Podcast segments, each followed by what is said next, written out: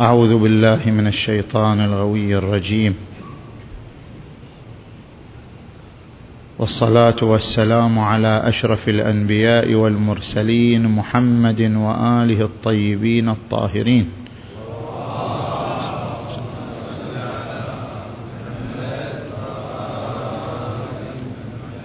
بسم الله الرحمن الرحيم.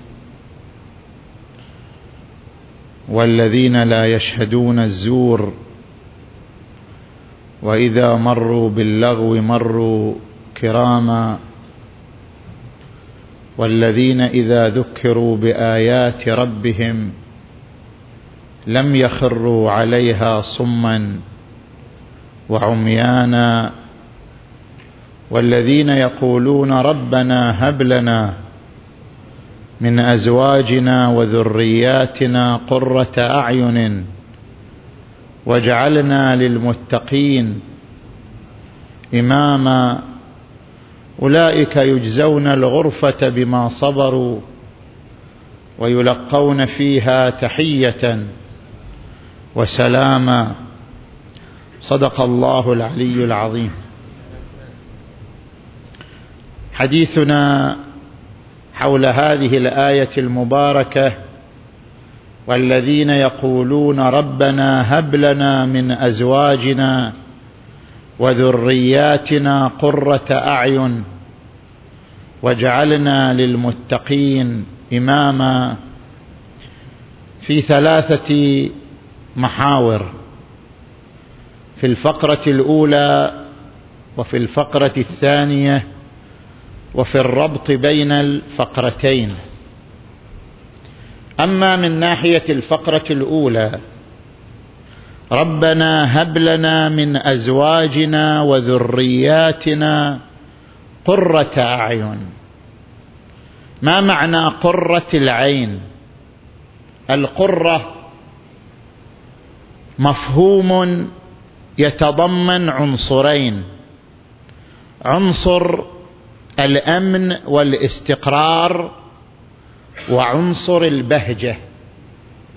قرة العين هو الذي يكون وجوده موجبا للاستقرار النفسي وموجبا للبهجة والفرحة. هذا الذي يسمى قرة العين. مثلا إذا غاب لك عزيز فأنت قلقت نتيجة مغيبه وسفره فإذا رجع من سفره وزال ذلك القلق وحصل الأمن والاستقرار يقال قرت عينك برجوعه لأن رجوعه أزال القلق من نفسك. وإذا ولد لك مولود يحمل صفات معينة وخصائل معينة فابتهجت بمقدمه وفرحت بمجيئه يقال قرت عينك بهذا الوليد الجديد لأن ولادته أصبحت منشا للبهجة والفرحة. اذا قرة العين مفهوم يتضمن عنصرين الاستقرار النفسي والبهجة النفسية. ونحن نركز على كل من هذين العنصرين. عنصر الاستقرار. أنتم تعرفون أن الإنسان يحتاج إلى الأمن النفسي والاستقرار النفسي حاجة أساسية ولد الإنسان ومعه عقدة الخوف. إن الإنسان خلق هلوعا إذا مسه الشر جزوعا. ولد الإنسان وهو يخاف يخاف من الموت يخاف من الأمراض يخاف من الكوارث يخاف من بطش الأقوياء وفتك الظالمين. ولد الإنسان وهو يحمل عقدة الخوف ومن أشد ما يخاف عليه الإنسان وجوده وحياته. الإنسان له وجودان وجود فردي وهو وجود ذاته ووجود اجتماعي وهو وجود أسرته. الوجود الفردي قد لا يخاف الإنسان. هذا الوجود الفردي سيطول. أربعين سنة خمسين سنة سبعين سنة. هذا الوجود الفردي وجود محدود. وجود ذاتي وجود محدود. وجود سينتهي يوما من الأيام في عمر من الأعمار. لكن هناك وجودا ليس محدودا. وجودا سيبقى وهو وجودي الاجتماعي وجودي من خلال أسرتي وجودي من خلال أولادي وجودي من خلال أحفاد أحفادي. هذا الوجود هو الذي يبقى. وجودي الفردي وجود قصير. ولكن هناك وجودا آخر لي وهو وجودي الاجتماعي. وجودي الذي يمتد في أولادي وأولاد أولادي وذريتي هذا الوجود الاجتماعي أهم عندي من وجودي الفردي لأن هذا الوجود الاجتماعي هو الذي يخلد ذكري وهو الذي يبقيني على هذه الأرض. الوجود الاجتماعي أخاف عليه. كيف سيكون وجودي في أولادي وكيف سيكون وجودي بعد موتي؟ وسوف وكيف يكون وجودي في هذا المجتمع؟ هذا الوجود الاجتماعي مصدر قلق بالنسبة لي. ما هي سمعتي بعد موتي؟ ما هو نوع بقائي بعد موتي؟ هل أضمن أن تكون ذريتي ذرية صالحة تذكر الناس بي؟ أم ستكون ذريتي ذرية فاسدة تأسف الناس على أنها أصبحت ذريتي؟ هذا أمر يقلقني. أمر يقلق كل إنسان وجوده الاجتماعي. وجوده في ذريته وجوده في حفدته هذا الوجود كيف سيكون؟ هل سيكون وجودا صالحا؟ فيقول الناس نعم الخلف كان مثل السلف.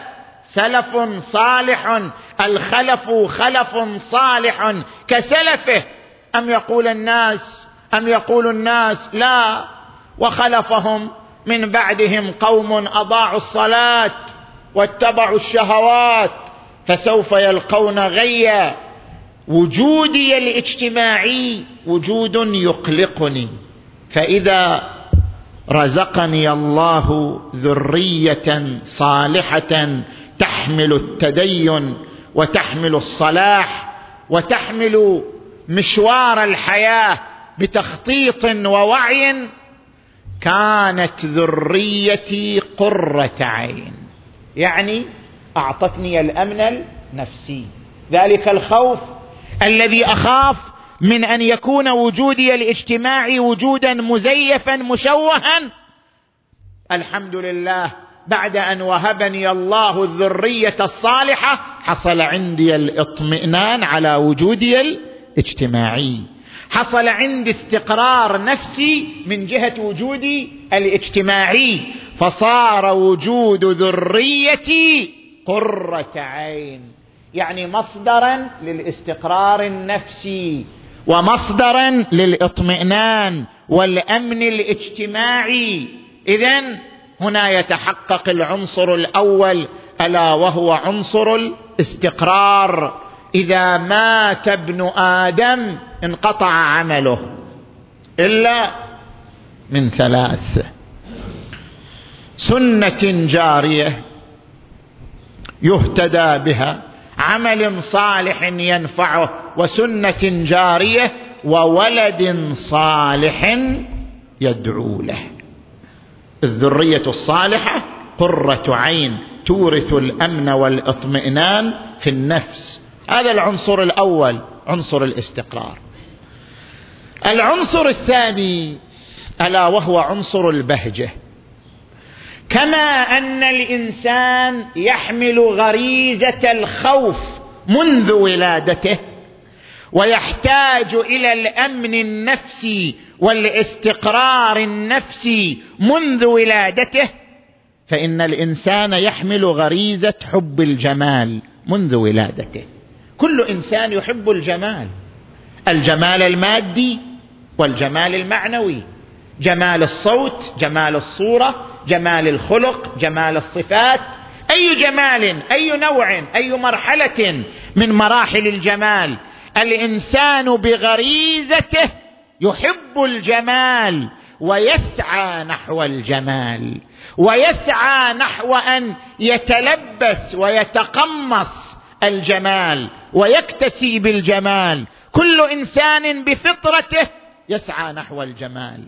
وأي جمال أعظم من أن تكون أسرة الإنسان؟ أسرة جميلة. الأسرة مظهر الإنسان زوجته ذريته مظهره أمام الناس ثوبه أمام الناس هن لباس لكم وأنتم لباس لهن. زوجتك ذريتك ثوبك الذي تمشي به وتتزين به أمام الناس هن لباس لكم وأنتم لباس لهن. فإذا كانت الزوجة والذرية مظهرا جميلا مظهرا انيقا بخلقه بتدينه بصفاته الحسنة. اذا فقد تقمصت الجمال وأشبعت غريزتي الفطرية في حب الجمال والسعي إلى الجمال بقسميه الجمال المادي والجمال المعنوي. الجمال إذا حصلت على الجمال حصلت على البهجة. والبهجة هي قرة العين. اذا إذا حصلت على أسرة صالحة من زوجة وأولاد فقد حصلت على قرة العين. هب لنا من أزواجنا وذرياتنا قرة أعين. قال رجل إلى النبي محمد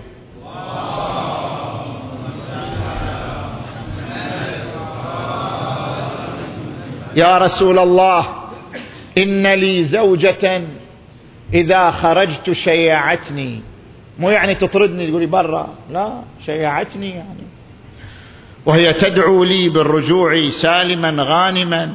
إذا خرجت شيعتني وإذا أقبلت استقبلتني. وإذا رأتني مهموما قالت ما يهمك من شدة عطفها وحنانها. وشفقتها على زوجها.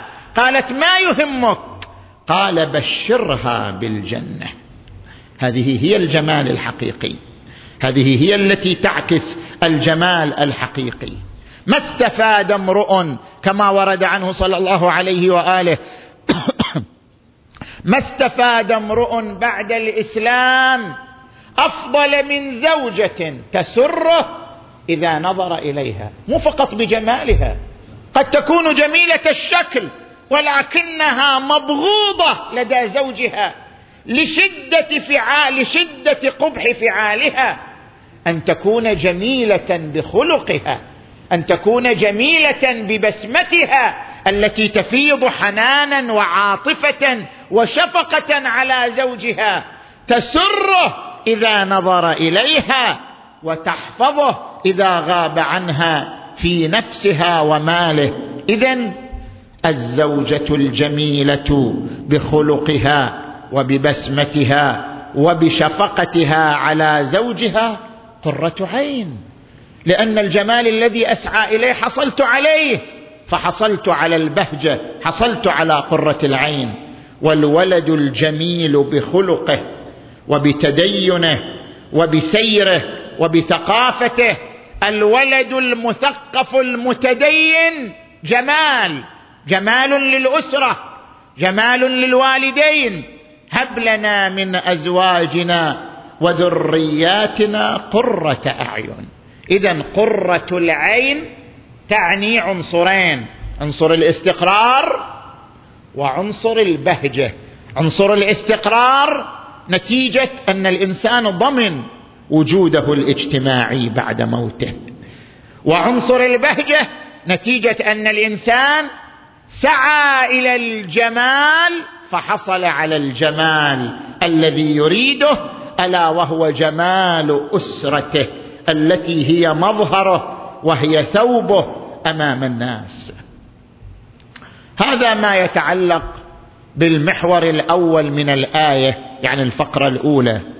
من الآية. نجي إلى الفقرة الثانية. هب لنا من أزواجنا وذرياتنا قرة أعين واجعلنا الفقره الثانية واجعلنا للمتقين إماما. نذكر هنا أمرين. ما معنى إماما؟ وما معنى جعلنا للمتقين إماما؟ الإمام له معنيان. الإمام بالمعنى الأخص هو من ينكشف له عالم الملكوت. كل من انكشف له عالم الملكوت فهو إمام. كل من انكشف له عالم ما وراء المادة فهو إمام. وجعلنا منهم أئمة يهدون بأمرنا. لما صبروا. هؤلاء أئمة الإمام هنا بالمعنى الأخص بمعنى من ينكشف له عالم الملكوت من يرى ما وراء هذا العالم المادي فيرى عالم الأرواح وعالم الأشباح وعالم الملائكة وعالم الجن وسائر الوجودات السيارة في هذا الكون وفي هذا الوجود ما يرى وما لا يرى. من أدرك هذه العوالم كلها فهو إمام. كشف له عالم الملكوت. هذا إمام. الإمام بالمعنى الآخر وبالمعنى الأعم الإمام بمعنى المقتدى. كل مقتدى فهو إمام. من يقتدي به الناس في الصلاة فهو إمام. من يقتدي به الناس في منهج معين فهو إمام سواء كان إمام هدى أو إمام ضلال يوم ندعو كل أناس بإمامهم يعني بمن اقتدوا به سواء كان حقا أو كان ضلالا. هنا الإمام في الآية بمعنى المقتدى بمعنى القدوة. واجعلنا للمتقين إماما يعني واجعلنا قدوة للآخرين. نحن لا نريد قرة العين فقط. نعم.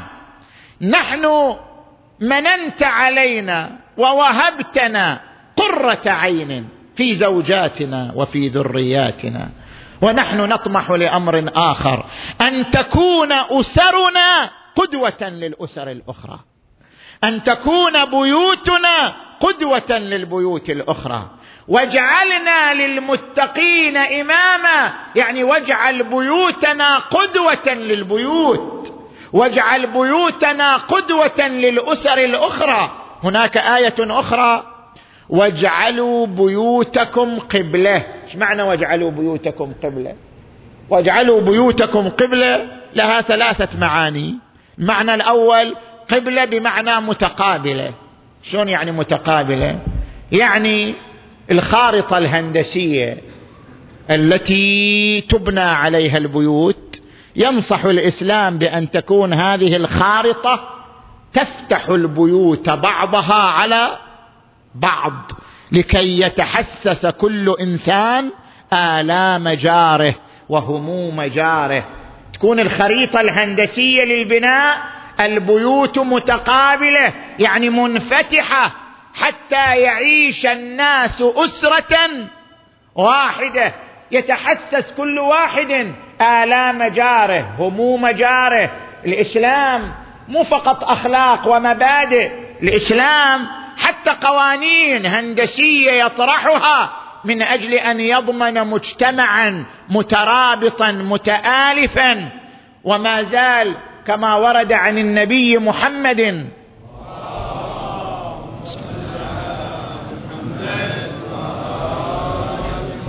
ما زال أخي جبرائيل يوصيني بالجار حتى ظننت أنه سيورثه الجار ولو جار.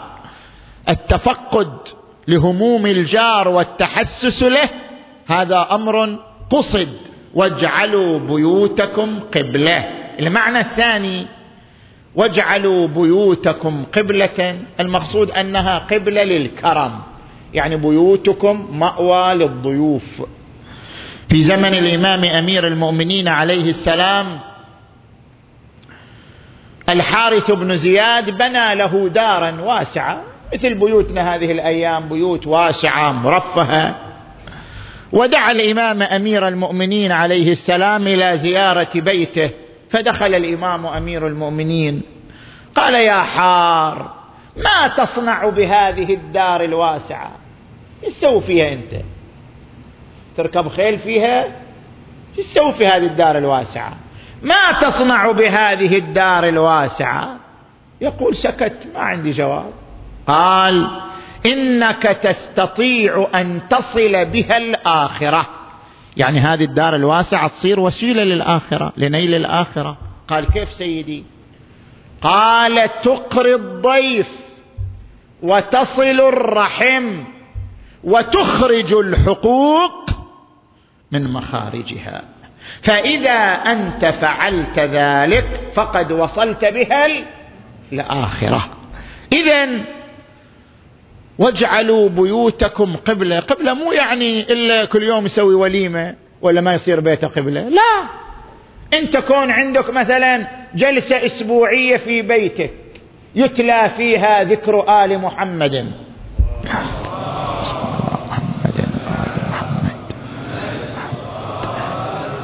أو جلسة شهرية أو حتى جلسة سنوية في بيتك يتلى فيها ذكر أهل البيت. هذا معنى واجعلوا بيوتكم قبلة. قد هذا لا يكون في طرف الرجال فليكن في طرف النساء. المهم أن بيتك قبلة أن بيتك مأوى. لآخرين يتلى في هذا المأوى ذكر آل محمد صلوات الله وسلامه عليهم أجمعين. واجعلوا بيوتكم قبلة. هذا المعنى الثاني للقبلة. المعنى الثالث يعني اجعل أسرتك قدوة للأسر الأخرى. أسرتك بما لها من صفات بما لها من مبادئ بما لها من سيرة ناصعة حسنة تكون قبلة للأسر الأخرى. وهذا هو المعنى المقصود في قوله تعالى وجعلنا للمتقين اماما اذا هذا معنى الإمام. نجي إلى معنى قوله وجعلنا للمتقين. ما قال للمؤمنين؟ ما قال وجعلنا للمؤمنين إماما أو وجعلنا للصالحين إماما. قال للمتقين. وجعلنا للمتقين إماما. لماذا؟ هذا يريد أن يعلمنا أن المؤمن يسعى نحو الكمال. يسعى نحو شنو؟ نحو أكمل شيء وأعظم شيء وأفضل شيء. لاحظوا أنا أريد أن أتعرض لهذا المطلب. الإيمان في مجتمعنا عندما يقال مؤمن يعني شنو مؤمن؟ مؤمن يعني يصلي جماعة خوش آدمي يصلي ويصوم ويخمس هذا مؤمن. بس هو هذا المؤمن؟ هذا هو الإيمان الذي نفخر به أمام الأديان الأخرى عندما يفتخر ديننا الإسلامي أمام الأديان الأخرى والملل الأخرى بالمؤمنين فما هو الإيمان؟ يقال يقول لنا المسيحيون بماذا تفخرون علينا؟ فنقول لهم نفخر بمؤمن يصلي جماعة. ويصوم ويخمس. هذا هو الفخر. لا. الإيمان حركة حركة حضارية وليس الإيمان مجرد علاقة محرابية. ليس الإيمان تهجدا ومناجاة فقط إنما الإيمان حركة حضارية. الإيمان حركة تبني الحياة. الإيمان حركة تبني الحضارة. الإيمان حركة تقيم الإسلام كيانا على الأرض. ليس الإيمان مجرد مناجاة ودعاء وتهجدا وتبتلا. لا الإيمان كمال. كيف هذا؟ من وين نفهمه أن الإيمان بهالمعنى العظيم؟ الآن نقرأ الآيات اللي أنا افتتحت بها. الإيمان يمثل ثلاث خصال. عنصر اجتماعي. والذين لا يشهدون الزور. هذه أول خصلة من خصال الإيمان. والذين لا يشهدون الزور وإذا مروا باللغو مروا كراما يعني المؤمن خلق مو بس محراب. المؤمن خلق المؤمن مصدر سلام للمجتمع. المؤمن مصدر وئام للمجتمع. المؤمن ليس مصدر فتنة. المؤمن ليس مصدر فرقة. المؤمن ليس مصدر اختلاف وشقاق بين أبناء المجتمع. المؤمن الحقيقي هو الذي يسعى لتقوية روابط المجتمع. المؤمن الحقيقي هو الذي يكون وجوده مصدر وئام مصدر سلام مصدر رحمة مصدر علاقات اجتماعية وثيقة ومترابطة. لا يشهدون الزور لأن الزور يخلق فتنة. وإذا مروا باللغو مروا كراما اذا الإيمان خلق اجتماعي يصنع السلام. ويصنع الوئام ويصنع الرحمة. ورد عن الإمام زين العابدين عليه السلام لا تغتروا بكثرة صلاتهم ولا بكثرة صيامهم.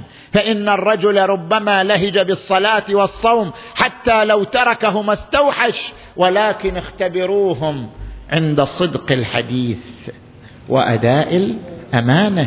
هل هم مصدر وئام؟ هل هم مصدر سلام؟ أم لا؟ هذا اولا. الخصلة الثانية علاقتهم مع الله علاقة مشبعة.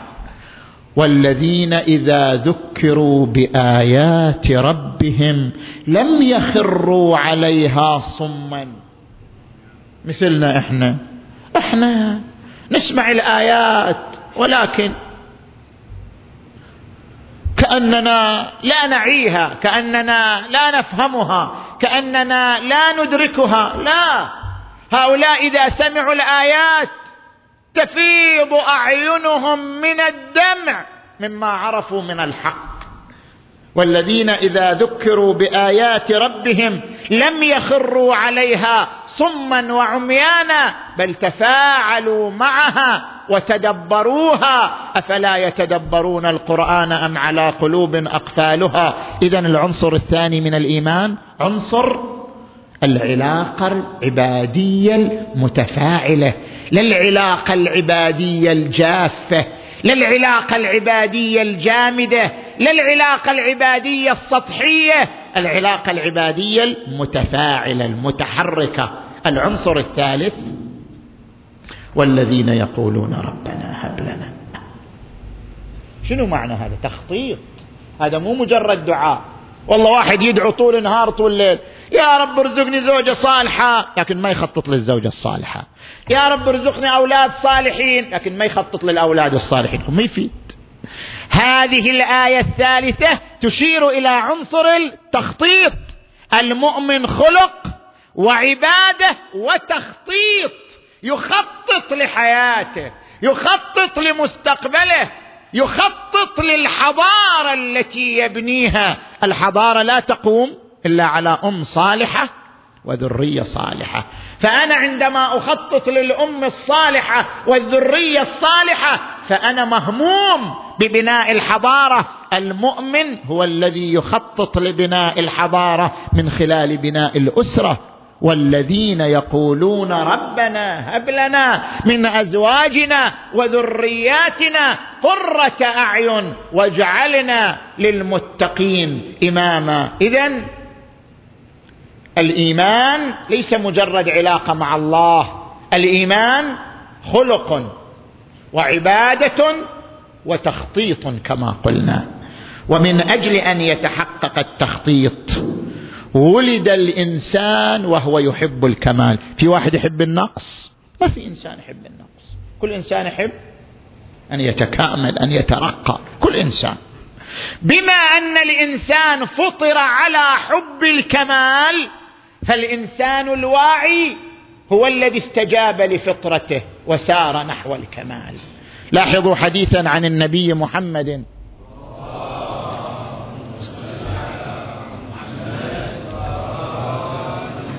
منهومان. شنو؟ لا يشبعان. أكو اثنين ما يشبعوا. منهومان لا يشبعان. طالب علم وطالب مال. هذا يسعى نحو الكمال. هذا الإنسان التاجر رجل الأعمال. إذا هو إنسان واعي ما يهدأ.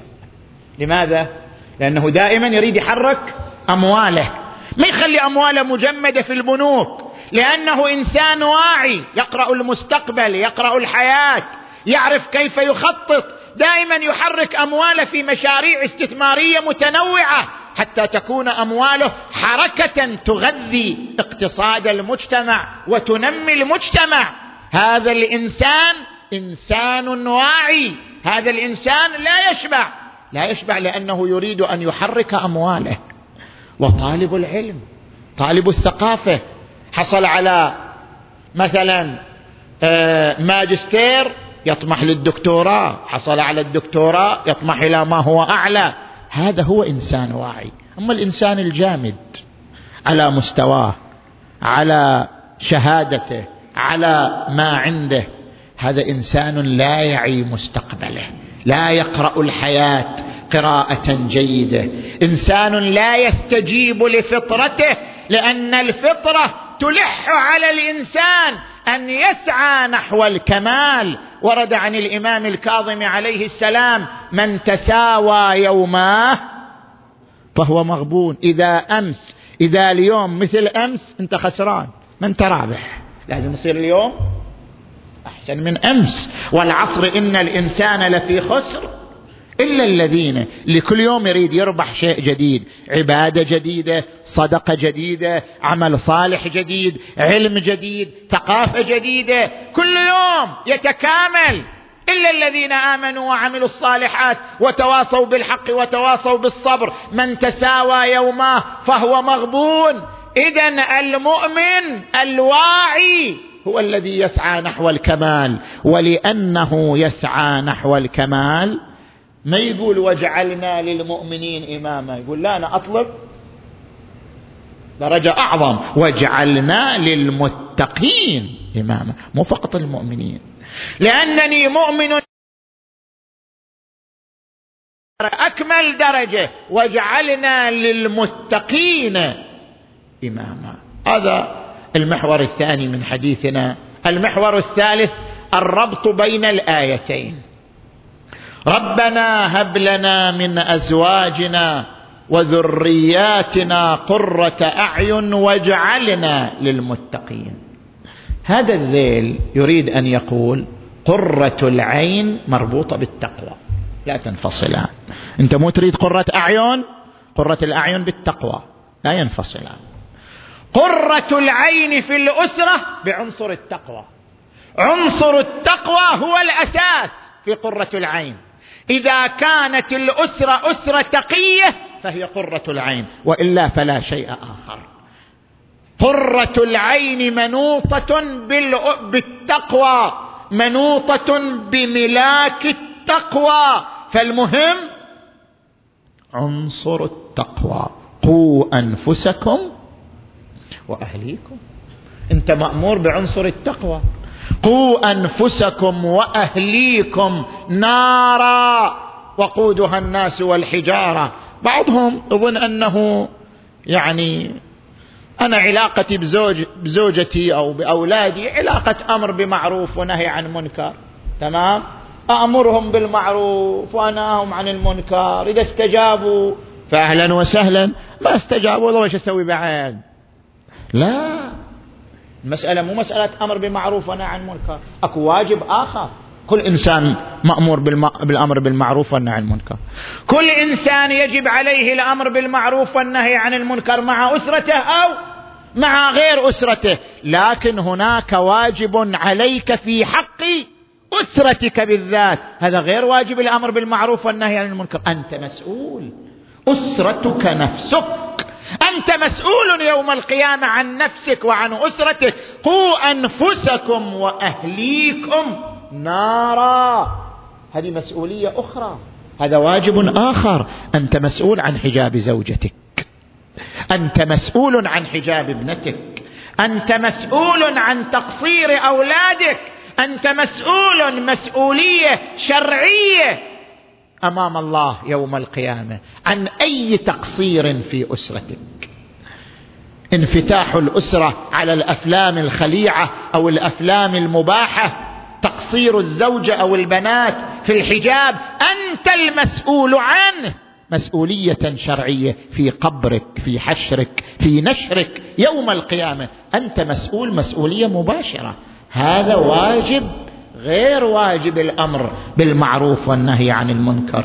قوا أنفسكم وأهليكم.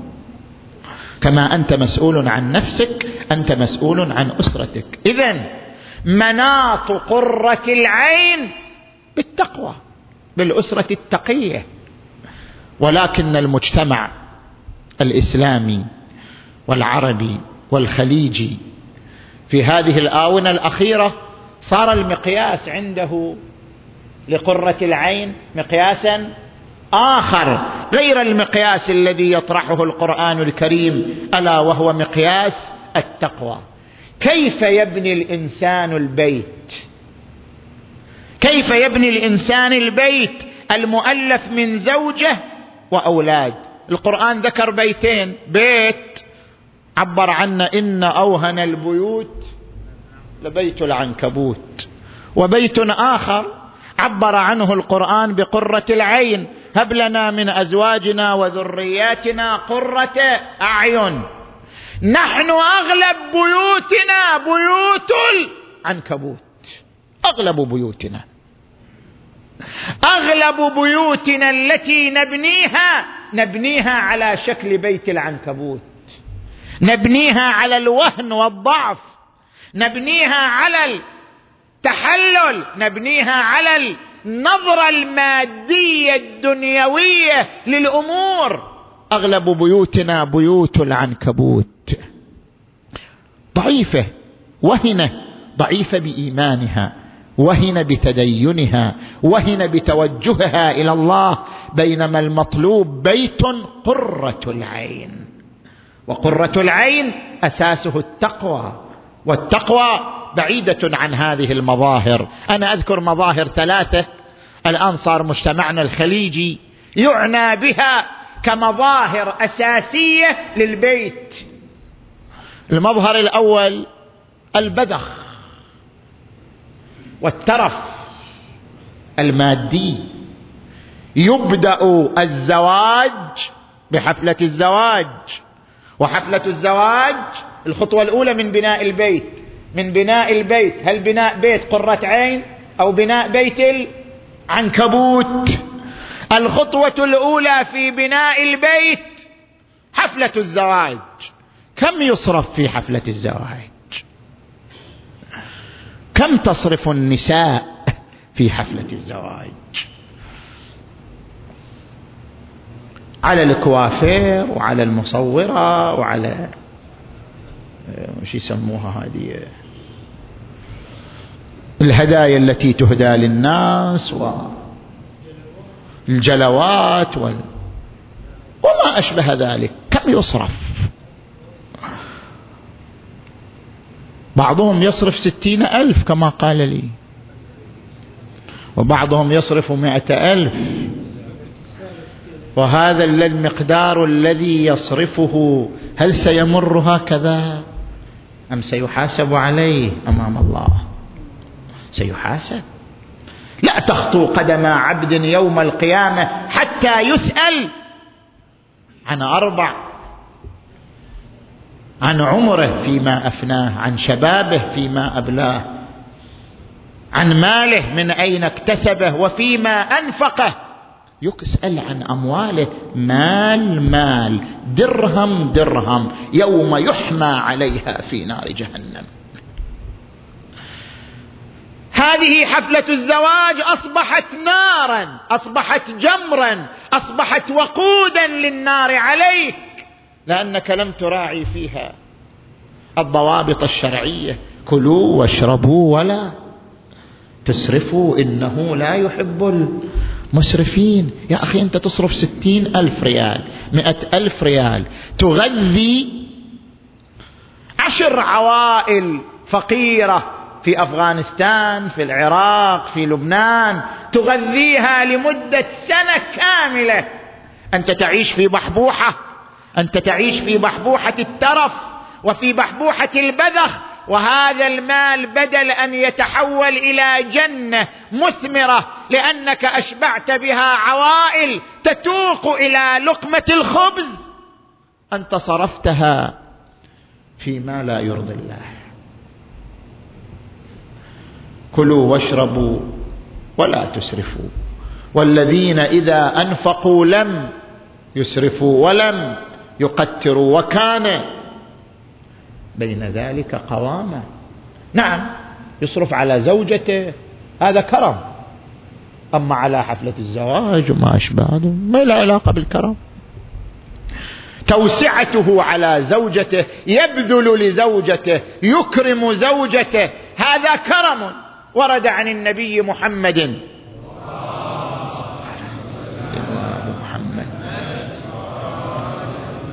من نبل المرء توسعته على عياله. خيركم خيركم لأهله وأنا خيركم لأهله. أما هذه القضايا الأخرى من أين أتت؟ هذا الحفل الذي يرتكب فيه المحرم وهو الإسراف لأن الإسراف من الكبائر. المحرمة. الإسراف يجر إلى الطبقية بين أبناء المجتمع. الإسراف يجر المجتمع الإسلامي إلى طبقتين طبقة فقيرة منهارة وطبقة متعالية في البذخ والسرف. الإسراف يعطل أهداف الإسلام يعطل أهداف المشروع الإسلامي فهو كبيره من الكبائر. هذا الحفل المشتمل على الكبيرة. هل هل تنتظر أن يكون حفلا مباركا من قبل الله؟ هل تنتظر أن يكون هذا الحفل حفلا يباركه الله؟ ويسبغ عليه رحمته ويسبغ عليه رأفته؟ ابدا. حفل يشتمل على المحرمات. لن يكون حفلا مباركا. ابدا. والمظهر الثاني مظهر الطرب. والان صار تفنن في مسألة الطرب استئجار الفرقة المغنية و بتلك الأجور الباهظة أو ينقل الزواج إلى صاله أو إلى فندق لأن يكون مجال متاح للعزف والغناء. غير ليلة واحدة ليلة واحدة.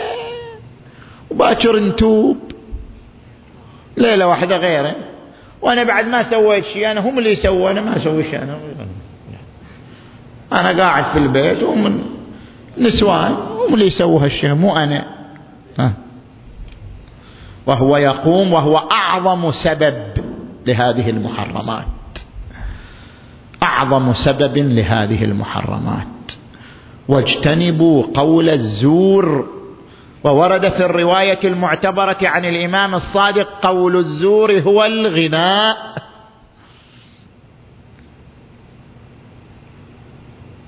ولاحظوا مثلا ما ورد عن الصادق عليه السلام بيت الغناء لا تؤمن فيه الفجيعة. مو الفجيعة يعني بصير في حريق ولا بصير في كارثة البيت لا الفجيعة يعني فجيعة في الدين. اللهم لا تجعل مصيبتنا في ديننا. هذه المصيبة. المصيبة الحقيقية في الدين. وإلا مكان احترق وأموال سرقت هذه كلها يتعوض.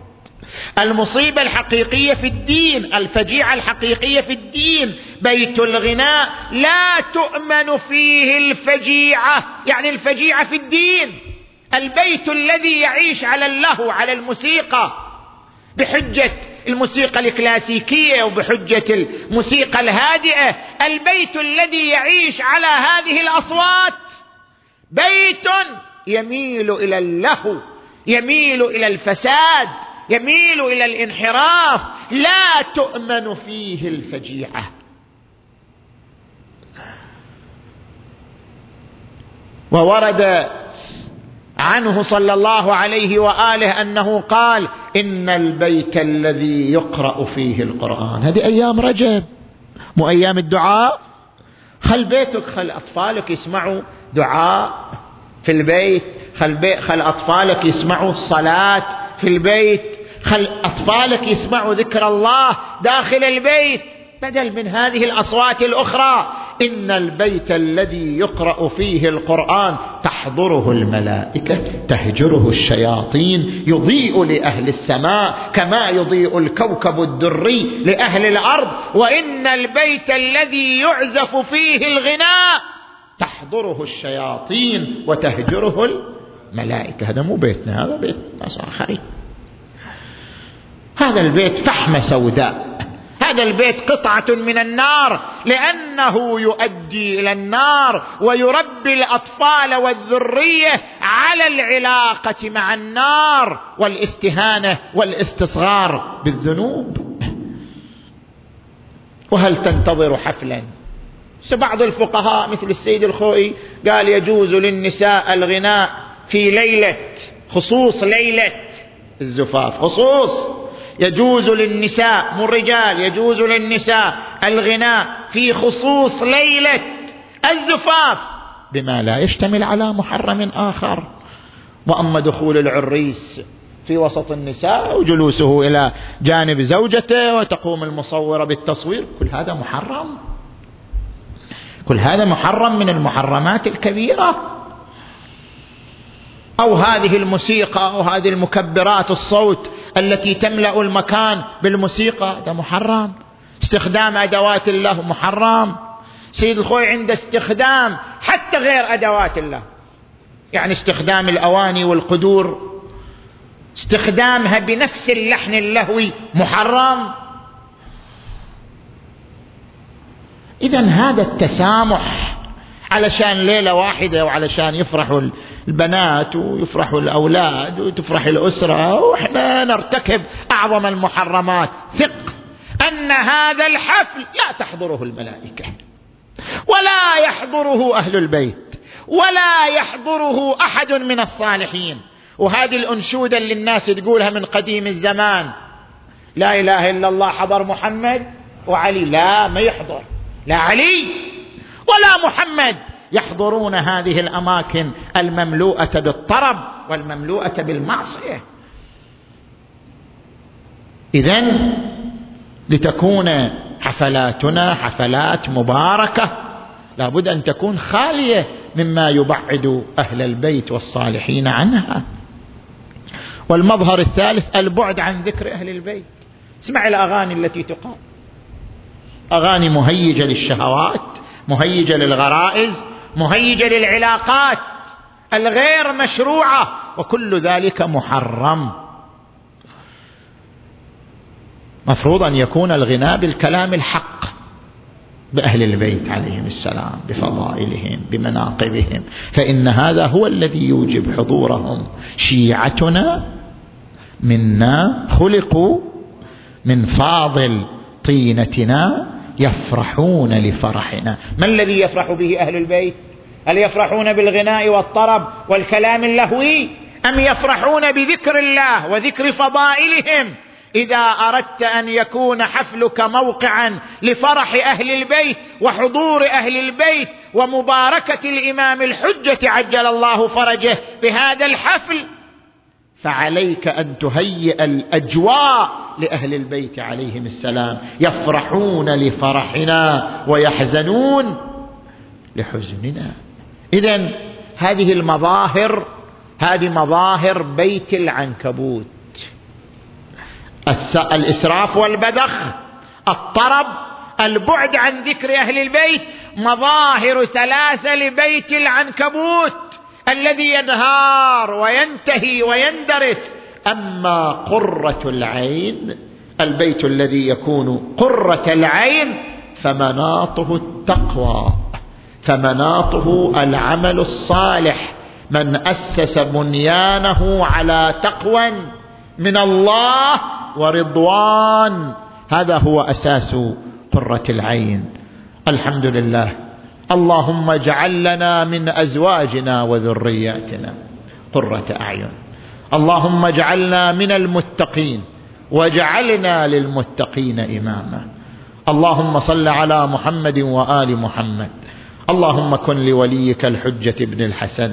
صلواتك عليه وعلى آبائه في هذه الساعة وفي كل ساعة وليا وحافظا وقائدا وناصرا ودليلا وعينا حتى تسكنه أرضك طوعا وتمتعه فيها طويلا. وهب لنا رأفته ورحمته ودعاءه وخيره. اللهم بحقه اغفر ذنوبنا واستر عيوبنا وكفر عنا سيئاتنا وتوفنا مع الأبرار. اللهم اشف مرضانا ومرضى المؤمنين والمؤمنات واقض حوائجنا وحوائجهم. وانصر إخواننا المؤمنين في كل مكان. اللهم صل على محمد وآل محمد. وارحم أمواتنا وأموات المؤمنين والمؤمنات وإلى أرواح أموات الجميع. بلغ ثواب الفاتحة تسبقها الصلوات.